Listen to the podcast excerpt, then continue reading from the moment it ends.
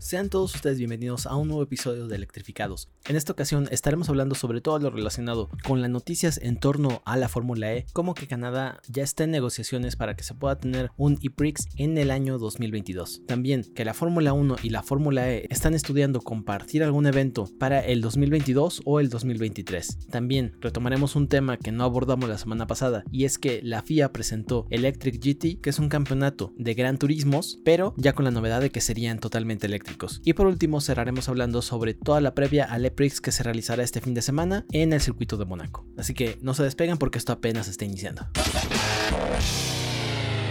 ¿Eres fan de las carreras y las competiciones de autos eléctricos? Entonces estás en el lugar indicado. Esto es Electrificados. Comenzamos.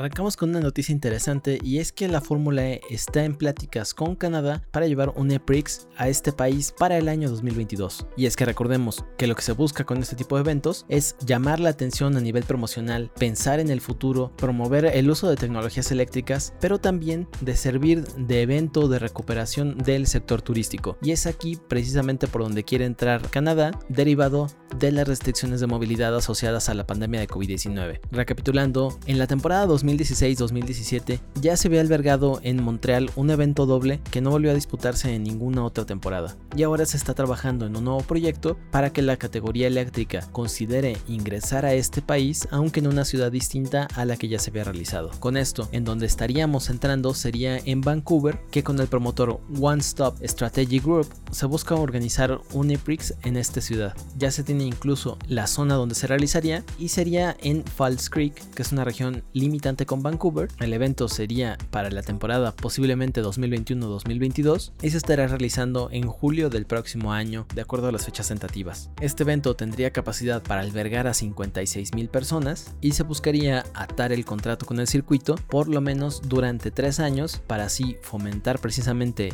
la afluencia de visitantes y de servir también de impulso económico para esta ciudad.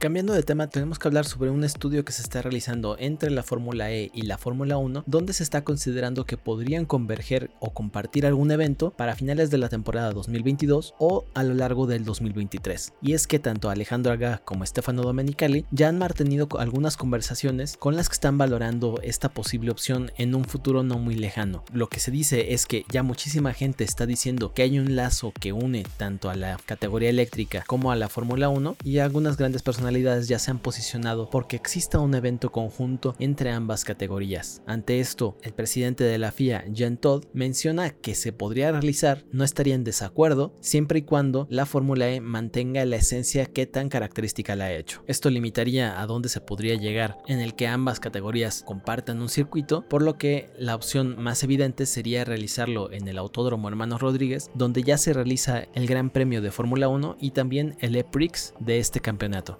Podrían utilizar incluso configuraciones de pista totalmente distinta, sin embargo no podría realizarse en este año porque ya está descartado del calendario, sería a finales de 2022 para que en todo caso coincida con la fecha que ya existe de Fórmula 1 o lo más probable es que se pueda realizar si es que finalmente se concreta a lo largo de la temporada 2023 y podría ser ya sea en la fecha de febrero que tenemos para la categoría eléctrica o igual a finales de año para la fecha que normalmente se maneja en el calendario de la máxima categoría para poder hacer este cruce de ambas series. Otras opciones que también se estarían barajando sería circuitos como Mónaco, que ya lo vamos a tener casi completo, Singapur o considerar incluso Vietnam.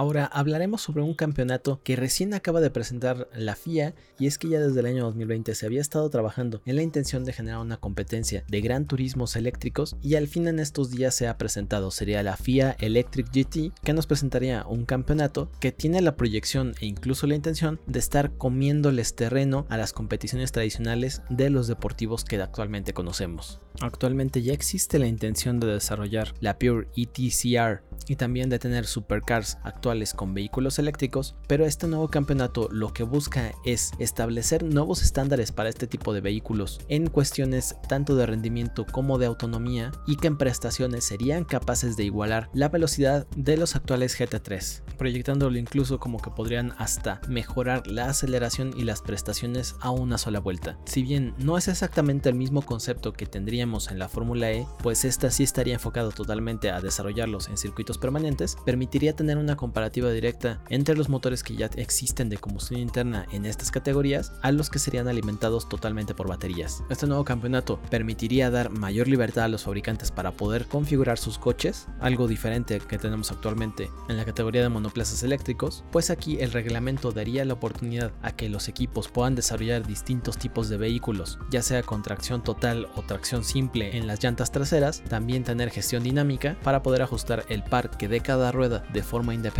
a partir de la velocidad, la aceleración, la tracción o incluso el ángulo de dirección. Una de las pocas restricciones que todos los equipos tendrían que utilizar son los diseños de los paquetes de baterías, de quien solamente habría un solo proveedor que sería SAF, subsidiaria de una empresa de lubricantes llamada Total. Este campeonato permitiría también una carga rápida de las baterías de 700 kW que se traduciría en que éstas alcancen un 60% de su capacidad en pocos minutos, proyectando que existan paradas en boxes para hacer esta recarga. También los fabricantes no tendrán que crear un vehículo a la medida para este campeonato o un vehículo desde cero porque ya podrán utilizar los que existen homologados en la GT3 y podrían solamente instalar un tren motriz 100% eléctrico. La potencia máxima permitida sería de 430 kWh o 575 caballos y un peso que estaría oscilando entre los 1490 y los 1530 kilos. Se permitirían dos o cuatro motores eléctricos y la capacidad máxima de la energía de la batería se fijaría en 87 kWh. Algunas otras especificaciones que tendrá esta categoría será que la máxima regeneración que pueden llegar a tener está entre los 700 kWh, se estima que la aceleración de 0 a 100 km estará entre los 2.4 segundos y la velocidad máxima que podrían alcanzar sería 300 km por hora. Así que esperamos a ver qué tan bien se desenvuelve y qué tanto logra realmente trasladarse de estos elementos teóricos hacia la propia competencia y claro seguiremos cubriendo todo lo que exista en torno a este tema. Ahora entramos al tema más importante de todos, mencionando lo que será esta ronda 7 de la temporada actual de la FIA Fórmula E. Llegamos al fin a uno de los circuitos míticos, con cambios bastante grandes en relación a anteriores temporadas, y es que para esta ocasión en el circuito de Mónaco, lo más destacable es este cambio en la ruta que conocíamos hasta ahora, donde tendremos una distancia de 3.32 kilómetros con 19 curvas, muy similar a lo que ya nos encontramos en la Fórmula 1. Al fin la categoría podrá visitar lugares como Mirabó, la Plaza Casino, la Horquilla del Gran Hotel e incluso pasar por el famosísimo túnel frente a la chicane que pasa al puerto de la ciudad. Aquí llegan todos los equipos habiendo anotado algún punto en estas seis primeras rondas. Tenemos menos de 20 puntos que dividen a los seis primeros de la clasificación, cinco ganadores diferentes, por lo que nos encontramos con bastante incertidumbre respecto a quién podría llegar a ganar la carrera. Haciendo recapitulación, Nick De Vries y Stoffel Van Dorn se posicionan en los primeros lugares de la clasificación de pilotos, solamente con 9 puntos de separación uno de otro, y el equipo alemán de Mercedes EQ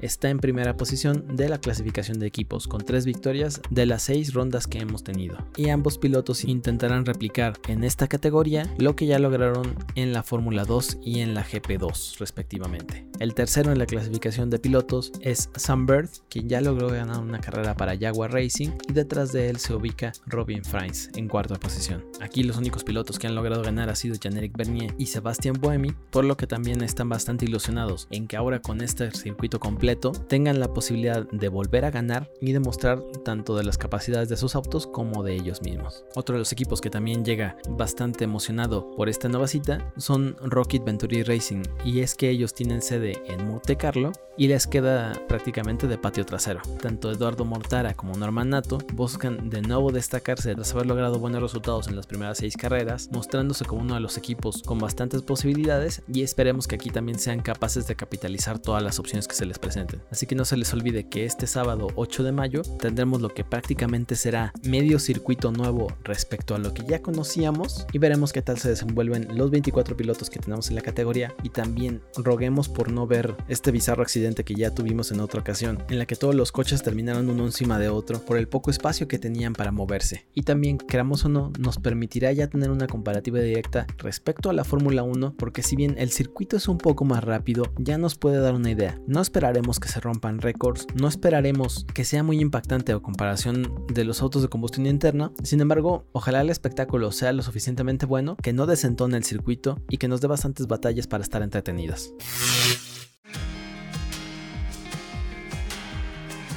Con esto nos despedimos, muchas gracias por haber llegado hasta aquí. Recuerden que nos pueden seguir en Facebook o si quieren seguir la conversación lo pueden hacer en el iBooks de Electrificados. Allí ya pueden darse de alta y pueden hacer sus comentarios, sus preguntas o cualquier otra observación que quieran realizar. La próxima semana hablaremos de los resultados que nos dejó esta ronda 7 del campeonato de la Fórmula E y de las próximas novedades que vayan a estar saliendo también de otras categorías. Se viene ya también la segunda cita del Extreme, por lo que también estaremos cubriendo ese otro tema. Sin nada más que decir, yo me despido, mi nombre es Gonzalo Hernández y nos escuchamos la próxima semana. Hasta luego.